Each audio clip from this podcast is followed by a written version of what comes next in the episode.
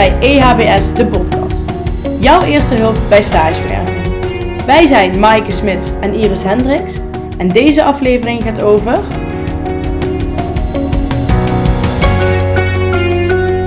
De eerste dag. 7 februari is het zover. Dan gaat jullie stage echt beginnen. Want als het goed is, is jullie stage nu echt helemaal rond. En nu gaat het voorbereiden beginnen.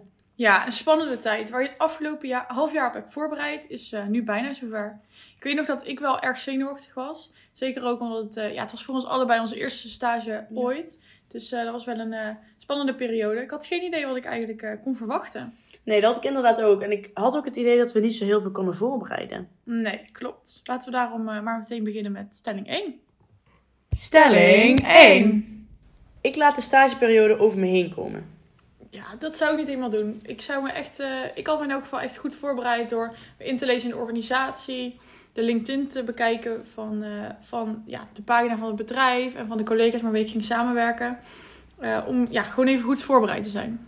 Ja, zeker. Zorg dat je weet wat de achtergrond is van je stagebegeleider. Maar ook zeker van de andere collega's waar je mee gaat samenwerken. Maar ik denk wel dat je het een beetje op je af moet laten komen. Want je kent het bedrijf natuurlijk ook nog niet helemaal. En je weet ook niet op welke manier zij werken. Dus een beetje open erin staan, dat is daar eigenlijk helemaal niet erg. Nee, dat klopt. Daar heb je zeker gelijk in, eh, Iris. Maar neem wel goed even de studiehandleiding door. De komende maanden ga je natuurlijk voornamelijk eh, meewerken. Dus je bent helemaal eh, in de cultuur van het bedrijf. Maar dat betekent niet dat je niks voor school hoeft te doen. Dus eh, let daar nog even op. Maar daar komen we zo meteen op terug. Stelling 2. Corona heeft een grote invloed op je eerste dag. Ja, dat denk ik wel. Maar het hoeft niet per se negatief te zijn. Nee, als je test maar negatief is. nee, dat klopt. Eh, maar een handige start eh, denk, is het denk ik niet. Hopelijk mogen jullie af en toe naar kantoor, want eh, vanuit huis stage lopen is wel echt pittig. Hoe heb jij dat ervaren, Iris? Ja, ik vond dat ook wel pittig. De eerste paar weken moest ik er echt wel even inkomen. Maar nadat, nadat ik eindelijk een ritme had gevonden in het thuiswerken, vond ik het eigenlijk best wel ideaal. En het is misschien ook wel belangrijk om erbij te vertellen. Toen wij stage hadden, eh, begon corona net. Dus de meeste bedrijven waren er niet helemaal op ingesteld om volledig thuis te werken. En bedrijven zijn er nu al een stuk meer op ingesteld, denk ik. Ja, dat klopt. Iedereen eh, weet wel eh, hoe thuiswerken, hoe dat gaat. En dat is voor jullie denk ik zeker een voordeel. Ja, ik ben het wel met je eens, Iris. Ik vond het ritme vinden vooral heel erg lastig. Je zit echt... in die eerste periode zat je gewoon vooral de hele dag thuis. En je gaat niet letterlijk naar kantoor. Je kantoor is ook thuis. Je bureau waar je achter werkt is, eh, is je kantoor geworden. Dus dat ritme vinden in de dagen was voor mij wel echt een, eh, echt een grote uitdaging. Wat voor jullie natuurlijk wel scheelt, is dat jullie nu al een aantal jaar thuis werken. Wat je hierin wel moet, ehm, ja, waar je wel aan moet denken, je werkt nu voor een bedrijf. Dus het is gewoon de bedoeling dat je van 9 tot 5 echt aan het werk bent. En niet dat je tussendoor een keer een Netflix-serie opzet of zo. Dus dat is wel een groot verschil waar je aan moet denken als je voor een bedrijf werkt. Ja, klopt. Ik moet nog zoveel doen. Ik ga dit nooit redden. Wat moeten we nou allemaal inleveren? Oh, al die formaliteiten. Hou jij nog bij wat we allemaal moeten inleveren? Waar vind ik al die informatie? Wat moet er allemaal in dat stagewervingsplan?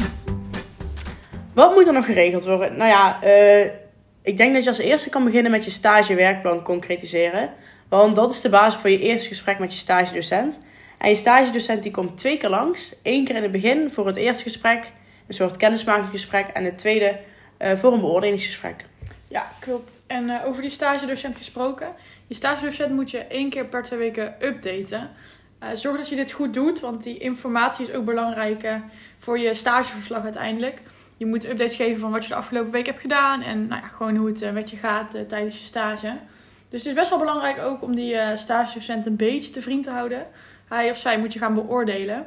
Dus eh, zorg dat je die ja, gewoon goed update. En eh, ja, een tip daarvoor om dat niet te vergeten is eh, een reminder zetten in je Outlook-agenda. Iedere twee weken op vrijdag bijvoorbeeld. Ja, en tijdens je stage zijn er eh, twee terugkomdagen. Op een van deze dagen is de LIFO-workshop. En hiervoor moet je een test maken. Een hele goede test, waar, want die geeft je inzicht in je communicatiestijlen. En ja, dat is eigenlijk gewoon heel goed om een beeld te krijgen tijdens je stage.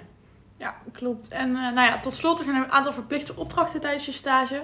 Je bent natuurlijk aan het meewerken, maar eh, er zijn een paar dingen die je vanuit school ook moet doen. Je kan bijvoorbeeld kiezen voor het maken van een video, een media-analyse. En je moet een keuze maken tussen het, doen van een, eh, het maken van een event of eh, het schrijven van een communicatieplan. Het zijn echt wel hele leuke opdrachten om te doen. En ja, ik zou echt zeker aanraden om daar gewoon tijd in te steken en er wat moois van te maken. Ik weet nog dat ik eh, een eh, video heb gemaakt voor mijn stagebedrijf. En eh, ja, die wordt ook gewoon nog steeds gebruikt voor de stagevacatures. Dus dat is gewoon wel heel tof om nog, om nog terug te zien. Ja, en al deze informatie staat ook in de studiehandleiding. Dus als je er nog eens naar wil kijken, kun je daar kijken. Yes. Dit was de aflevering alweer. Het rest was alleen nog te zeggen heel veel succes voor de komende periode. Maar vooral echt veel plezier. Er gaat echt een superleuke periode aankomen. Waarbij jullie heel veel gaan leren. Jezelf gaan tegenkomen. Um, maar vooral, uh, ja, jullie gaan gewoon een superleuke periode hebben. Dus wij wensen jullie super veel succes. Ja, we komen nog één keer terug met een uh, podcast. Dus dan zullen jullie nog van ons horen. Yes. Tot de volgende keer.